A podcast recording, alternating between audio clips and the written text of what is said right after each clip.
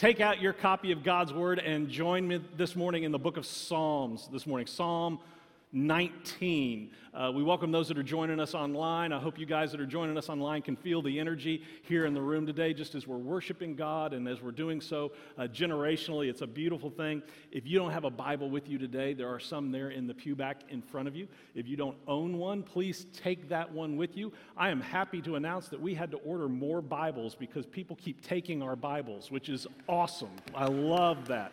So take that Bible, use that one if you don't have one. Uh, we're going to be on page 399 in the front part of that Bible in the Old Testament. 399, Psalm 19. We're in a series of messages talking about worldviews. And a worldview is just how we look at the world. It's how we interpret the world, it's how we understand the world, it's how we figure things out that are going on in the world. And everybody has one. We may not recognize it, we may not acknowledge it, but everybody has a worldview. And as Christ followers, we believe we should have a biblical worldview. We should understand the world through the lens of the Bible. And a biblical worldview begins with a simple conviction that God Himself has spoken to us, that He has inspired the Bible, He has written to us in His Word, and that Word is inerrant, without error, and it is infallible, it is authoritative. Because the Bible is the Word of God, we can believe that it is true. We can believe that it is accurate and it is reliable. God is true. He does not change, He does not lie. In fact, He cannot lie. And because He has inspired the Bible, we can believe that the Bible, therefore, is true in all that it teaches us. The Bible is our standard. It is the standard by which we must test all truth claims. If someone comes to us presenting us information, if someone comes to us presenting something they claim to be truthful, then the lens through which we ought to inspect it, the standard by which we ought to inspect it, is the Bible, the Word of God. We must filter all of life through it. It is foundational. Last Sunday, we discovered that it is authoritative, that we can have confidence in it. And we went through various reasons why we can have confidence in the Word of God. It's historical, not mythical. It is a compilation of eyewitness accounts corroborated by other eyewitness accounts that help us to understand the supernatural. There are many reasons why we can accept the Bible as authoritative. We talked about our confidence in the Bible last week. I want us to talk about this week the sufficiency of the Bible. Is the Bible sufficient? In and of itself, is it sufficient to, uh, to provide us with everything that we need in life? Is the Bible sufficient? Many would answer that question today and say, no, it's not. They would say, no, the Bible's fine, but we need something else. We need to look beyond the Bible because the Bible's not modern enough. The Bible is not sophisticated enough. We need to look at principles of leadership. We need to look at things like modern psychological principles, or we need to look at experimental counseling techniques. The Bible, they would say, is not sufficient. Therefore, many pulpits sound more like an episode of Dr. Phil or Oprah than they do take out your copy of God's Word and let's find out what God's Word tells us is truth.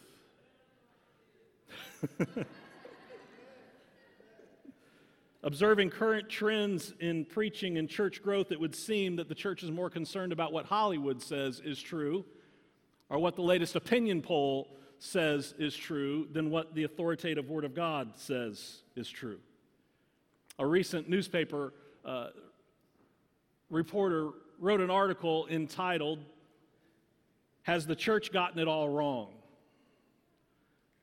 The theme of the whole article was human sexuality. And the implication was that the church is on the wrong side of truth. The inference is that the church should follow modern trends and follow what society says is right and wrong when it comes to our own human sexuality. The warning in the article was this if the church does not change to follow what the world says is true about these issues, then eventually the pews will be empty.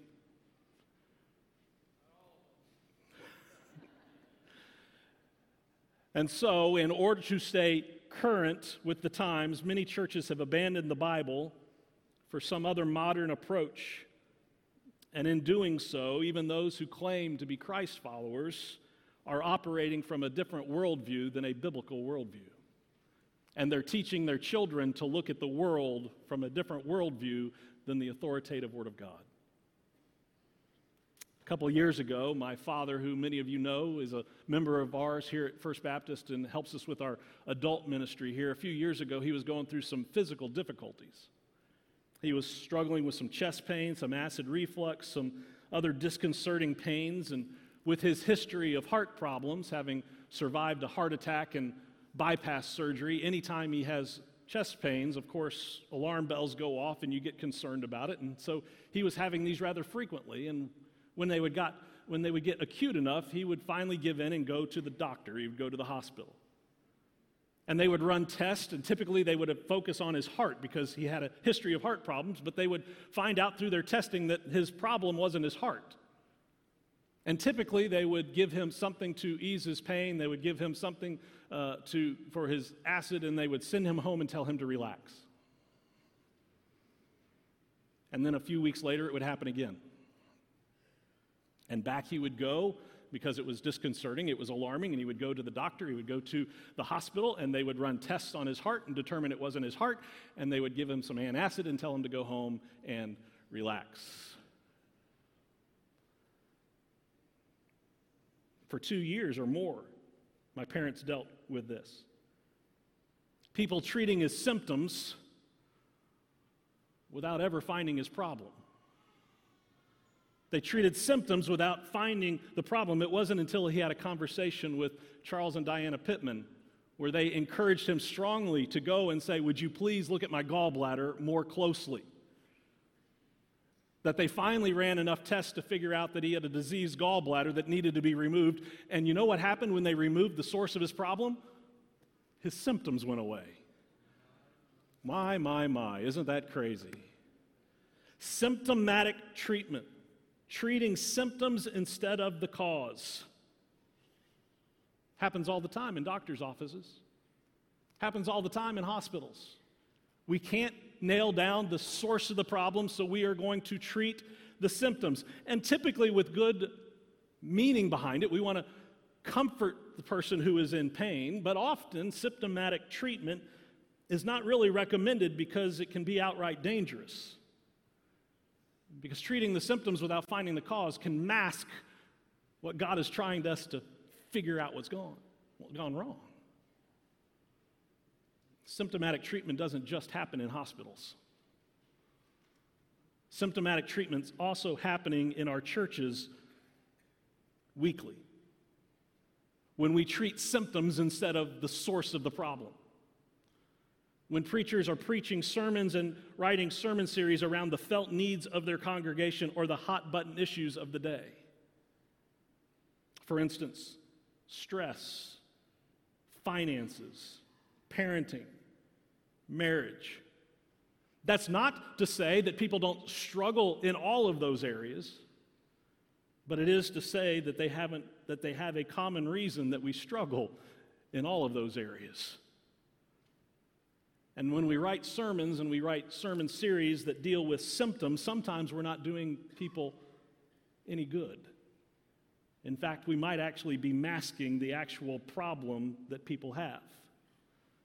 And so perhaps instead of turning to clever outlines, our human wisdom, our modern psychology, perhaps we might want to see what the Bible has to say on these sources. Perhaps we might want to turn to what God has revealed about Himself and about us. Perhaps we might want to turn to that trusted source, the Word of God, to find out the answer to our problems. Paul, in his letter to the Colossian church, excuse me, Colossian church, warned the believers this way. In Colossians chapter 2 and verse 8, he said, See to it that no one takes you captive through hollow and deceptive philosophy, which depends on human tradition and the basic principles of this world rather than on Christ. He's telling the church be careful that people don't come in and pull you away from the truth of the gospel to something that sounds really wise, to something that sounds really modern, to something that sounds really good. He says, Don't be deceived by these things. As we discussed last Sunday, the Bible is authoritative in our lives. We can trust it to be true. But is the Bible also sufficient in our lives? What do I mean by sufficient? When you're talking to somebody and they say, oh, that's sufficient, what do they mean? They mean, I have enough. To be sufficient means to be satisfactory. It means to be ample. To be, it means to be that, that it's all that is necessary. When something is sufficient, it's all you need. And the Bible is sufficient. It is, it is everything we need. It is enough. It is ample. It is satisfactory. It is all we need as a guide for our faith and for our conduct. Scripture is everything we need for life and for godliness. We need to understand that the Bible was written with expressly a very practical and spiritual purpose in mind, as opposed to a scientific or a philosophical purpose. Let me say that again. The Bible was written with a very practical and spiritual purpose in mind, as opposed to a scientific or a philosophical purpose. The Bible has not been written to answer all of man's scientific or philosophical questions. It's not the purpose in the Bible. The Bible instead has been written to answer man's most practical problem and to help us deal with our most practical problem sin that separates us from the Creator who loves us and what God has done to deal with our sin. Without the Bible, man does not have answers to life's biggest questions. Without the Bible, we don't know how the universe began. Without the Bible, we don't know the origins of man. Where did man come from? Without the Bible, you cannot explain evil in the world. Without the Bible, you can't begin to understand the nature of man, and we have no prospect for hope if you eliminate the Word of God. The Bible answers all of those questions sufficiently and many, many more. And yet we continually move away from it. We continually say it's not applicable. We continually move away from it and say it's not modern enough, it's not sophisticated enough. We need something else. Psalm chapter 19, verses 7 through 14 tell us that no, we don't. Psalm chapter 19 is this psalm about the revelation of God to mankind, how, how he re- makes himself known to us. The first six verses deal with his general revelation in creation. The first, then verses 7 through 14 deal with his specific revelation in Scripture. And they are there to help us understand that Scripture is all we need. It is sufficient. And so, if you're willing and able, would you stand with me as we read from Psalm 19? beginning in verse 7 this morning.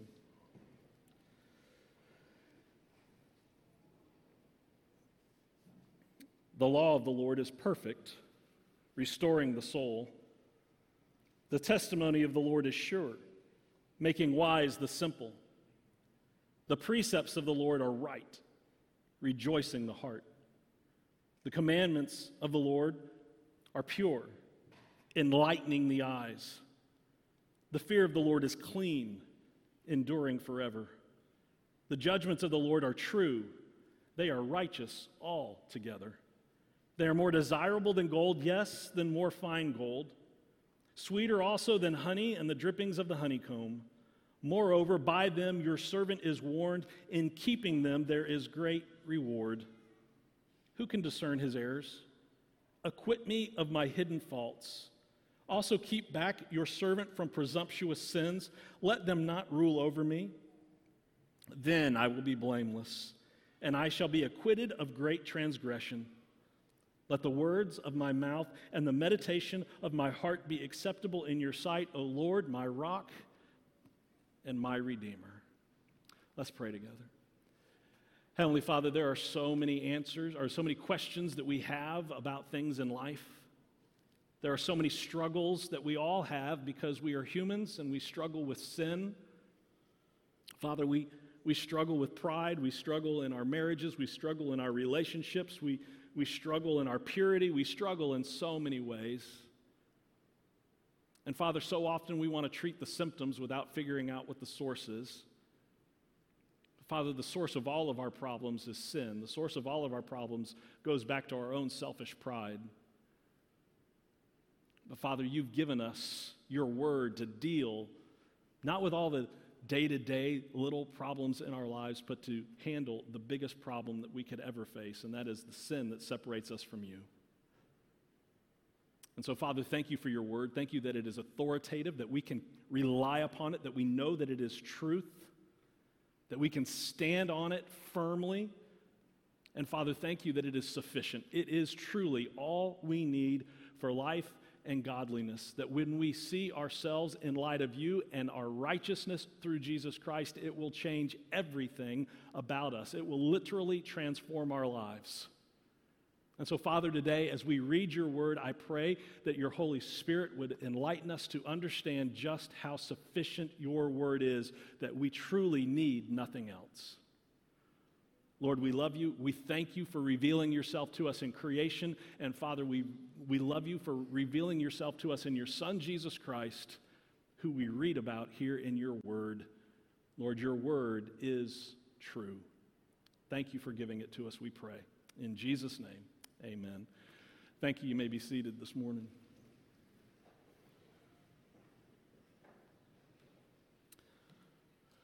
A true biblical worldview then begins with an understanding that God is great and that God is good. He is a great God, He is transcendent above His creation. And yet, He is also a good God. He is an immanent God who is very personal. He is above all, and yet He has made Himself known within His, translate, his, his creation. And how has God made Himself known? How has God revealed himself to mankind? How do we know that God exists? Well, he's done so in creation. The heavens are declaring the glory of God. If we just begin in chapter 19 and we go back to verse 1, the heavens are telling of the glory of God. Their expanse is declaring the work of his hand. Day to day, pours forth speech, and night to night reveals this knowledge. There is no speech, nor are there any words. Their voice is not heard. And yet, God is revealed in His creation. We look at creation, and no one can say, I didn't know there was a God. General revelation is there to reveal to mankind that there is a creator who has created all that we cannot explain. And when we look at creation, our hearts long to worship the one who has created it. This is called general revelation. It is for everyone. It is given generally. The problem with general revelation is that it is not specific enough for salvation, it is only useful for condemnation. The book of Romans tells us that no one can stand before God with excuse and say, I didn't know you existed, because God has revealed himself to us in his creation. But God does not stop with general revelation. God says you need more information, not just that I exist. You need to know who I am. You need to know what my standards are. I am your creator. I have laws. I have rules. I have a character that you need to understand. And so God explains himself to us in special revelation. He talks to us. He does so in past times through prophets and through teachers. He did so perfectly in Jesus Christ. When we see Him, we have seen the Father. And we see Jesus Christ because God has spoken to us in His Word. Verses 7 through 14 talk to us about this specific revelation. How God has revealed Himself to us in the Word of God, and it uses six nouns, six adjectives, and six verbs to help us understand it. Six nouns law, testimony, precept, commandment, fear, judgment. Six adjectives perfect, sure, right, pure, clean, true. And six verbs restoring, making, rejoicing, enlightening, enduring, righteous altogether. God is giving us an explanation of what the Word of God is. It's helping us to see a noun that then is described by an adjective that shows us the verb that takes place in our lives. And so we find in these verses that the Bible is sufficient to save us. We find in these verses that the Bible is sufficient to instruct us. We find that this, this Bible is sufficient to delight us, to direct us, to outlast us, to protect us, to reward us, and to warn us.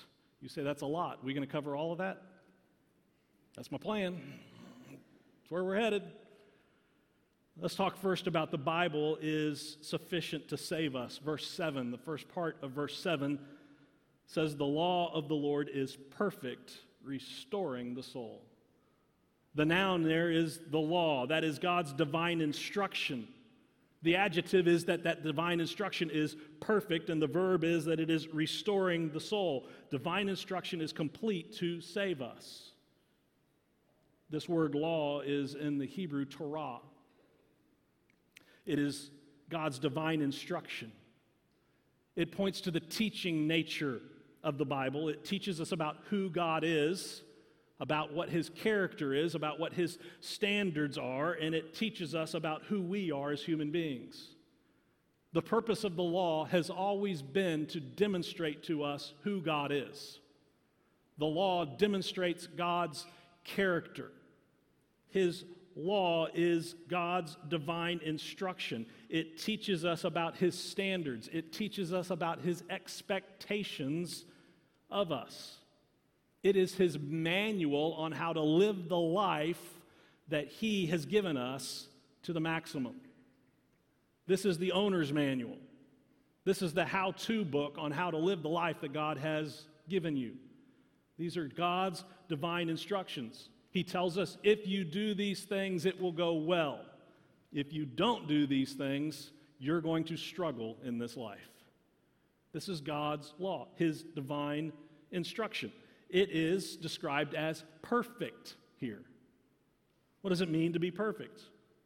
Well, of course, it means that there are no imperfections in it. But the word means more than just simply not having imperfections. The word means to be complete. It means to be comprehensive, it means to lack nothing. The law of God is complete. It lacks nothing. Nothing needs to be taken from it, nothing needs to be added to it. It is perfect. What does it do for us? This law that is perfect and complete. What does it do for us? It restores the soul. This is the Hebrew word nephesh. This isn't talking about your outward person. It's not talking about the body that we live in. It's not talking about the tent. It's talking about your inner person. It's talking about your soul. It's talking about who you are, the essence of who you are. And what does the law of God do perfectly? It restores your soul. Your translation might say revives your soul, it might say refreshes your soul. The Bible has everything man needs to transform our fallen, sinful, dirty souls. When we rebelled against God, our souls fell away from Him, and the Bible gives us everything we need perfectly, completely. We don't need anything else to help us understand what makes us right with God other than the Word of God. It's not the skill of the preacher, it's not the cleverness of the message. It's not the fancy graphics or the light show or the smoke machine that draws people to Christ and transforms their soul. It is the unadulterated Word of God. Faith comes by hearing, and hearing by the Word of God. The Bible is sufficient to save us. We need nothing else other than what the Bible reveals to us about God's holiness, about our lostness, and about God's grace through Jesus Christ, and that we come to faith, we come to right relationship with Him through faith. It's all we need. Not only is it all we need for saving us, it is also sufficient to instruct us. The second part of verse 7 says, The testimony of the Lord is sure, making wise the simple. The testimony is the noun, sure is the adjective, making wise, of course, is the verb. The testimony is God's divine witness. It is His personal testimony. It is what He has to say to us It is who He is, it is His will, it is His requirements for us.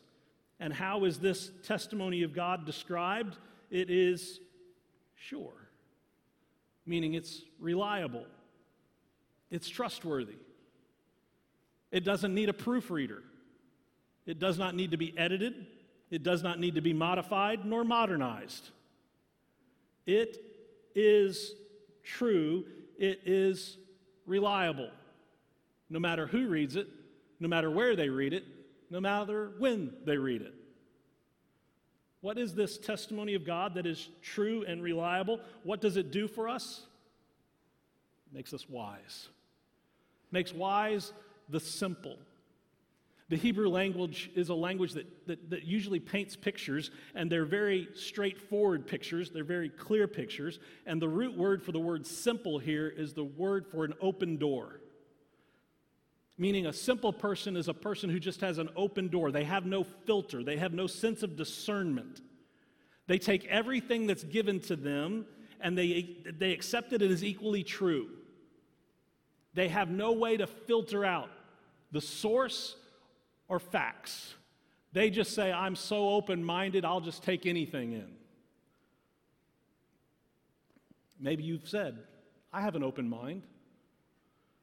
And I think when we say that, what we're trying to say is, I'm intellectually honest enough to consider everything, but hear me, you're not wise if you don't have a filter. You're not wise if you don't use the sense of discernment that God has given us to figure out what's the source of this information coming into my life and are there any facts to back it up. And so, if you are open minded about everything, let me encourage you to close your mind just a little bit. Am I making any sense here? It's not to say that we don't consider things. It's not to say that I'm not open to hear truth. It's to say that there is a truth, there is an absolute truth, and I need to weigh everything that is presented to me on what? That truth. I need to filter it all through that truth. You're not being open minded if you say, oh, everything is equally true. You know what you're being if you say that? There's children in the room, I can't say what you're being if you just accept everything is equally true. That just doesn't make any sense at all. But the Bible is sufficient to instruct us to make wise the simple. To say what you need to do is filter it through here. I have parents for some time, I, this is not in my notes, I'm just about to. I have parents sometimes that tell me, say, I, I want my children to, to, to um, I'm not going to force religion on them. I'm not going to force my faith on them. I'm not going to make them come to church. I'm just going to, you know, I'm going to wait till they get old enough and then let them make up their own minds.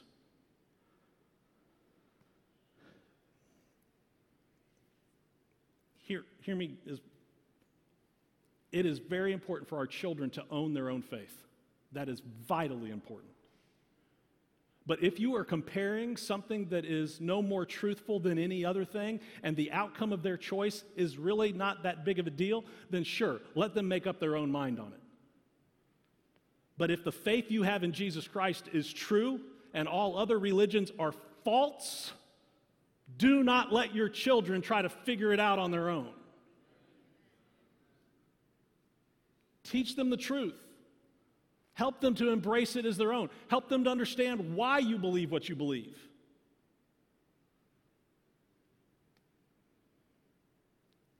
You don't even have to pay for that part. That was. Some of us.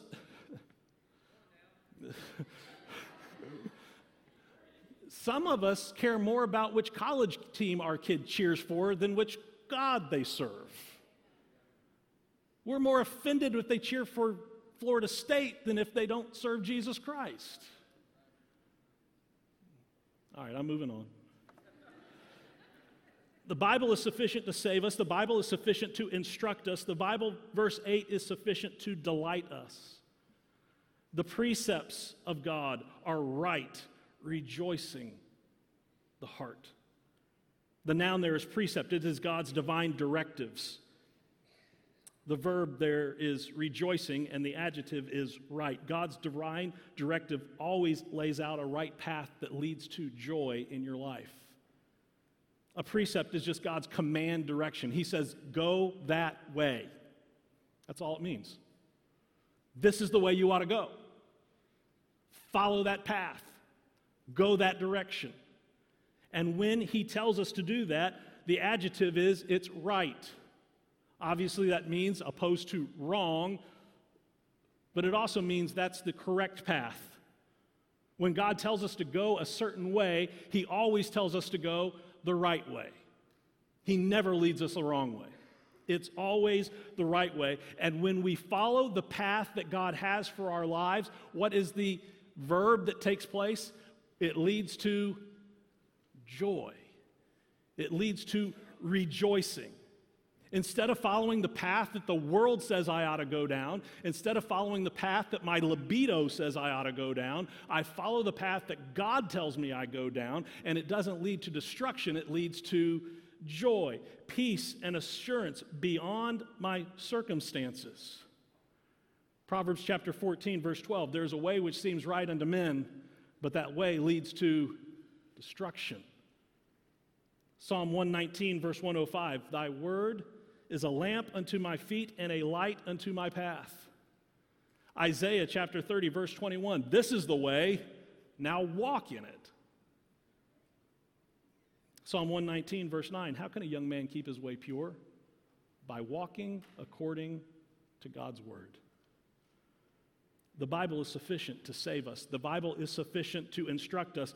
The, Divi- the Bible is sufficient to lead us to joy. Anybody in here need some peace in your life? Anybody in here need a little joy in your life? The answer is right here. It's in the Word of God. The Bible is sufficient to direct us. The second part of verse 8.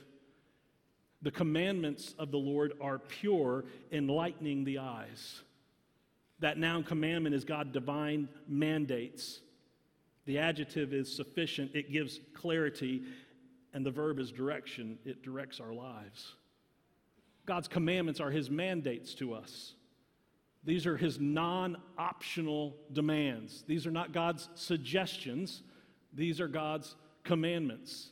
This is God who has created us speaking into our lives, saying, If you do these things, these will go well follow my commandments. Obedience will lead to reward. Disobedience will lead to pain. It'll lead to, to suffering. And how are these commandments described? What adjective is used? They are pure. They are without imperfection. But the word more literally means that they're clear, means they're transparent. The commands of God, in other words, aren't foggy. The commands of God aren't muddy. They're not vague. When we read the Word of God, it's pretty clear what God wants us to do and what God doesn't want us to do. It's not, it's not like we read it and go, I didn't know. God makes it so that we can understand it, He makes it so that we can clearly see it. Because when we clearly see it, notice the verb, it does what? It enlightens our eyes. It helps us to see and understand the truth. It helps us to see things from God's perspective.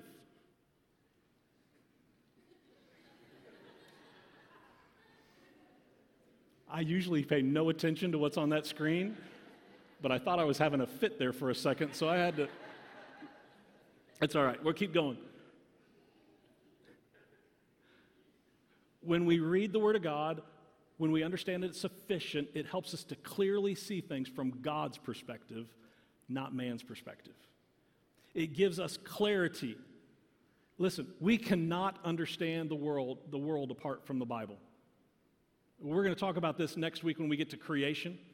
We're going to talk about creation. Did you know that you can't understand creation apart from Genesis chapter 1, verse 1? Apart from Genesis chapter 1, verse 1, no scientist can explain to you how things came into existence. They've got theories and they've got ideas about what's happened since it came into existence. They cannot explain to you how it came into existence. You know how I know how it came into existence? Genesis chapter 1, verse 1. In the beginning, God created. We're going to spend time on that next week. We don't know the answer to that, but it becomes clear when we understand that this is God's word to us to help us understand creation. We begin to understand what life is. We begin to understand where death came from. We begin to understand why evil is in the world. We begin to understand clearly that God has a plan because He's a good and gracious God to redeem us and restore all things for His glory. Do you understand the benefit you have as a Christ follower to have the Word of God, to be able to understand the world from God's perspective clearly? To not walk around just trying to grope around, trying to figure this life thing out. The Bible is sufficient to help us. It is sufficient to save us, instruct us, delight us, direct us. Verse 9, it is sufficient and it will outlast us. The fear of the Lord is clean, enduring forever. Fear is this noun meaning divine worship. It is undefiled and it will last forever. The fear of the Lord is another name for the Word of God because it inspires awe. When we read how God has revealed himself to us and we see that he is a great God and that he is a good God, that he is a transcendent God, and yet he is a very personal, immanent God, we begin to have awe of who he is. That's rever- reverential concern and care. God is awesome. And the Word of God leads us to that. And that Word of God is clean, it's without defilement, it is free from error, it is unstained by sin. Therefore, since it is clean and pure and undefiled and unstained by sin, it will endure forever.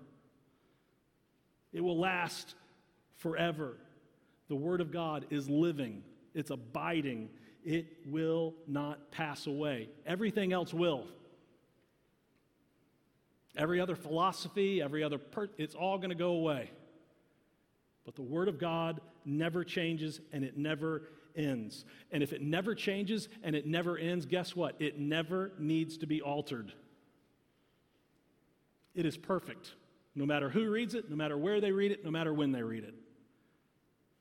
It is perfect for every generation. Psalm verse chapter 119 verse 89, which if you haven't picked up on this by the way, Psalm 19, Psalm 119, Psalm 119 go hand in hand. Psalm 119 is the longest psalm in the Bible, and it's all about the Word of God. Psalm 19 is the, the Sparks Notes of Psalm 119. For those of you that are old, the Cliff Notes of Psalm 119. Psalm 19. What's that? Well, I don't know what that is. They go together. Where was I? You guys keep distracting me today. Psalm 119, verse 89. Forever, O Lord, your word is settled in heaven. It's forever settled. It's a done deal. And so, do we really think that we need to update it? Do we really think that we can improve upon it? Do we really have the audacity to say that it doesn't, that it's not perfect and that it's unchanging? That I need something other than what God says I need? Oh, the Word of God is sufficient to save us, instruct us, delight us, direct us, outlast us. It is sufficient to protect us. Second part of verse 9. His judgments are true, they are righteous altogether. The noun is judgment, it is God's divine decrees. Those divine decrees are altogether right, they are true, and they lead to righteousness.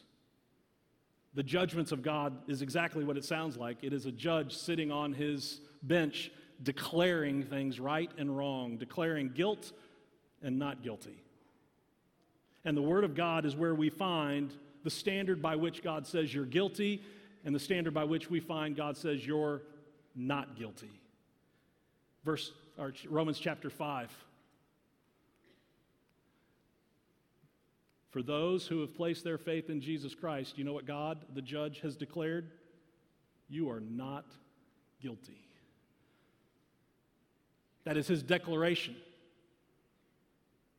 When you place your trust in Christ for your salvation, God says you're no longer guilty of sin. You are not guilty. What's it called when you can be tried a second time for the same crime? Was it? Double jeopardy. Yeah, there's no double jeopardy with God. Yeah, when God says you're clean, when God says you're not guilty, you're not guilty. Period. You can never be tried for that crime again. And God has declared for those who are in Christ that they are not guilty. And His word is always true, meaning it is always accurate. If God says you're guilty, guess what? You're guilty. If God says you're not guilty, you're not guilty. And what does this lead to? Righteousness. To understand what it means for me to be right with a holy God, what do I need? Do I need philosophy? Do I need psychology? Do I need fancy outlines? What do I need to know what makes a, a sinful man right with a holy God? What do I need to know? The Word of God. That's all I need. It is sufficient for that.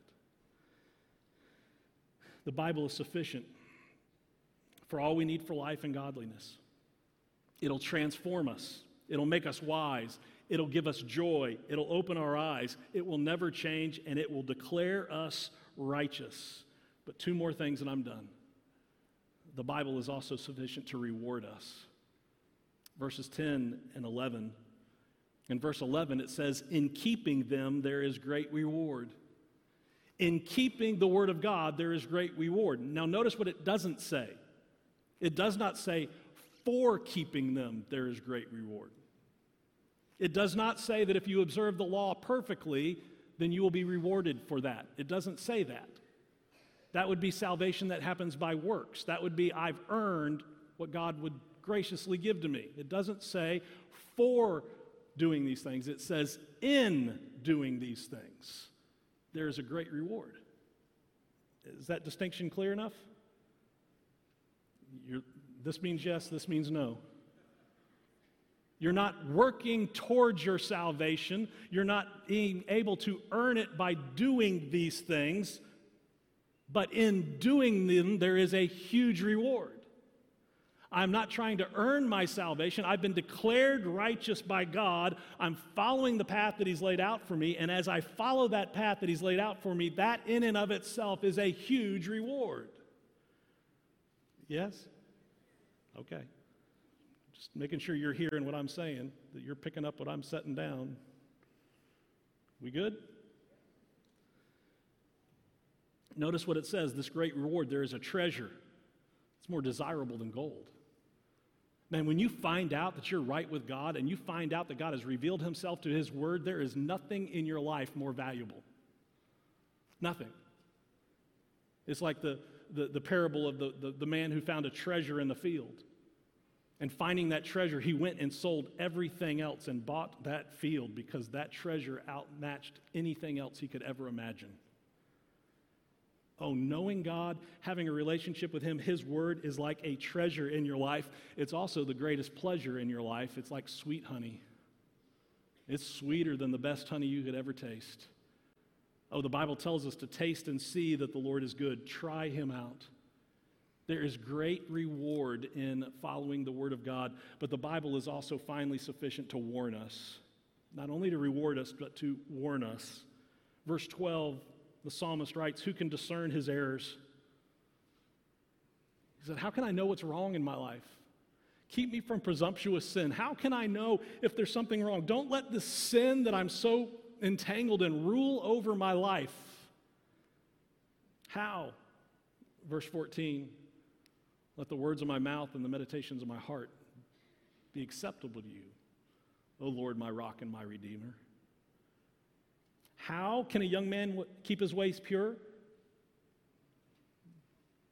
By following the word. How can the Bible keep me away from sin? By meditating on it, by studying it.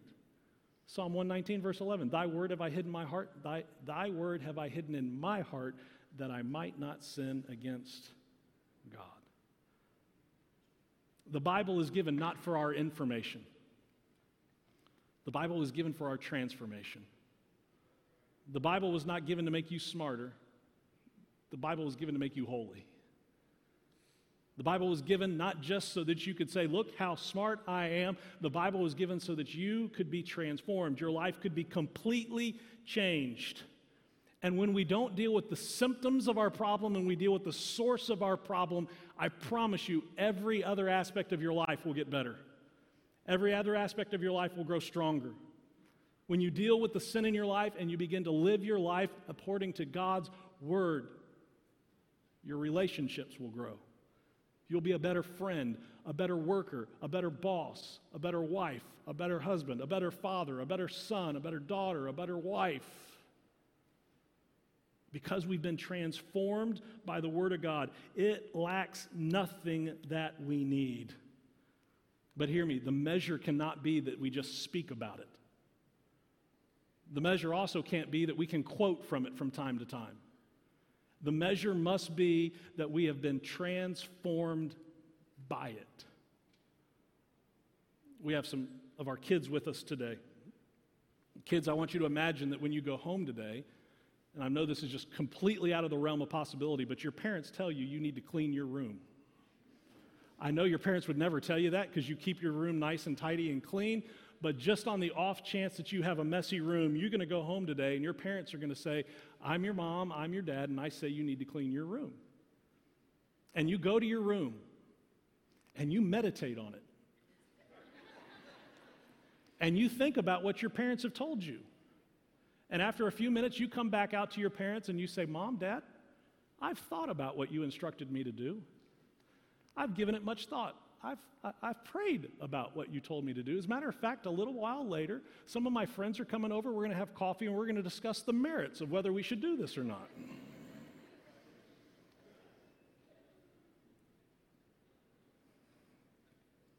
Kids, how's that going to go over with your parents?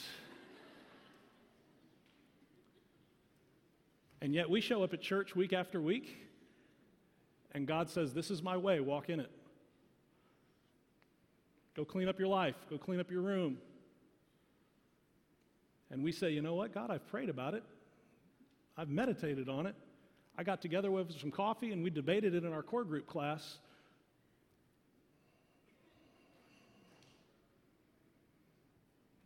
Bible's not for our information. Bible's for our transformation. And it is sufficient. It is all we need for life and godliness. It is sufficient to save us. It is sufficient to instruct us. It is sufficient to, light, to delight us, to direct us, to outlast us, to protect us, to reward us, and to warn us. It is all we need. The law of the Lord is perfect, restoring the soul. The testimony is sure, making wise the simple. The precepts of the Lord are right, rejoicing the heart. The commandment of the Lord is pure, enlightening the eyes. The fear of the Lord is clean, enduring forever. The judgments of the Lord are true, they are righteous altogether. Let's pray together. Heavenly Father, Father, help us to not be hearers who deceive ourselves but Father, let us be doers of your word.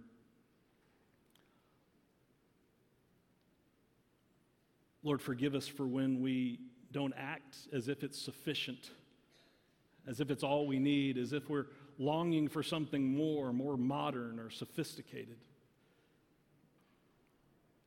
God, thank you that you have revealed yourself to us in your word, your perfect, true, undefiled, word that always leads us in the right direction. And Father, when we follow the path that you lay out for us, when we follow the manual that you give us for the life that you've blessed us with, it leads to joy. So, Father, forgive us when we go down the wrong path. When we follow human wisdom, when we care more about what other people think about us than what your word tells us is right and wrong. And Father, I pray that as a church, individually, that we would long for your word. We would long to learn it because as we learn it, we learn more about you. We learn who you are. And so, individually, Father, I pray that you would just put a burden in our hearts to know you more through your word. Father, as a corporate body, as a church, I pray that we would never be satisfied with anything less than your word, that we would never seek anything more than your word. That as a body, we would not tolerate anything but teaching and proclamation of the truth of your word. Because faith comes by hearing, and hearing by your word. Father, let us not just treat symptoms, let us treat the cause of our problem. And Father, let us not just come into this place and think about it for a little while, talk about it for a little while, but then never take action on it. Lord, help us to leave this place and take action on what your word has called us to do. For your good, for your glory. The invitation this morning is it's pretty simple. You may have some issues in your life. You may have some problems in your life. And you've been trying to deal with them. You say, I can't stop looking at that website. I can't stop talking the way I'm talking. Keep being selfish. I can't get along with my spouse. And every time you try to deal with one of those issues, you just can't get past it. Can I just be honest with you? You're, you're dealing with your symptoms, you're not dealing with your problem. Your problem is a sinful soul, a sinful heart that's pulling you away from who God wants you to be, desires for you to be, and will transform you to be. And the Bible teaches us that we could never be good enough on our own to deal with our sin problem.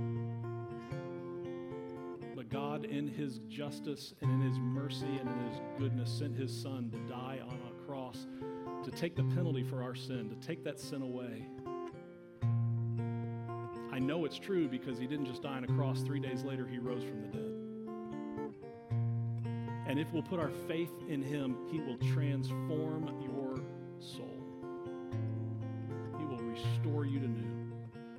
not saying all your problems will immediately go away. I'm not saying life will be rosy, but I'm promising you that God will deal with your biggest problem and then the rest of them He'll begin to work on. And so I wonder if there's somebody here today who's just heard the word of God today and says, I'm tired of dealing with this stuff on my own. I need to cry out and I need Jesus. I need Christ. Maybe some of us in the room are kind of like the child that I described at the end of the sermon. We talk about the Word, we read the Word, we come in here on Sundays, we drink some coffee, and we debate it with other people, and then we go back out and do our own thing on, on Monday. And maybe today is just a day where we say, God, I, I need to embrace that your Word is sufficient. I need to not just hear it, I need to live it. So let your Holy Spirit strengthen me, Father. Maybe you're looking for a church home a place where you can unite your giftedness that God has given you for the, His glory to reach more people for Christ. Man, we need help. There are so many lost people who need Jesus Christ, and we need you to help us reach them. There are so many believers who need to be built up. We need your help to build them up. If God's called you to be a part of this congregation, you can make that known during this time of invitation. Heavenly Father, we pray that you would take this time of invitation. Lord, I pray for those who are being drawn to you right now. As was prayed in our core group this morning, Lord, I pray that you not give them rest until they respond to your Holy Spirit. That there are some in the room who can't even explain what they're feeling right now. And Father, I pray that they wouldn't just let that feeling go away or they wouldn't suppress it, but they would act upon it. That they would reach out and say, I don't know what I'm going through right now, but I think I need what you're talking about. I think I need this Jesus Christ. Father, for others of us, I pray that we would just be faithful to not be hearers of your word, but to be doers of your clear commands in our lives. Thank you for revealing yourself. Thank you for revealing life to us. Father, let us walk in your way, I pray. In Jesus' name, amen. Would you stand with me? Invitation is this. If you want to talk to somebody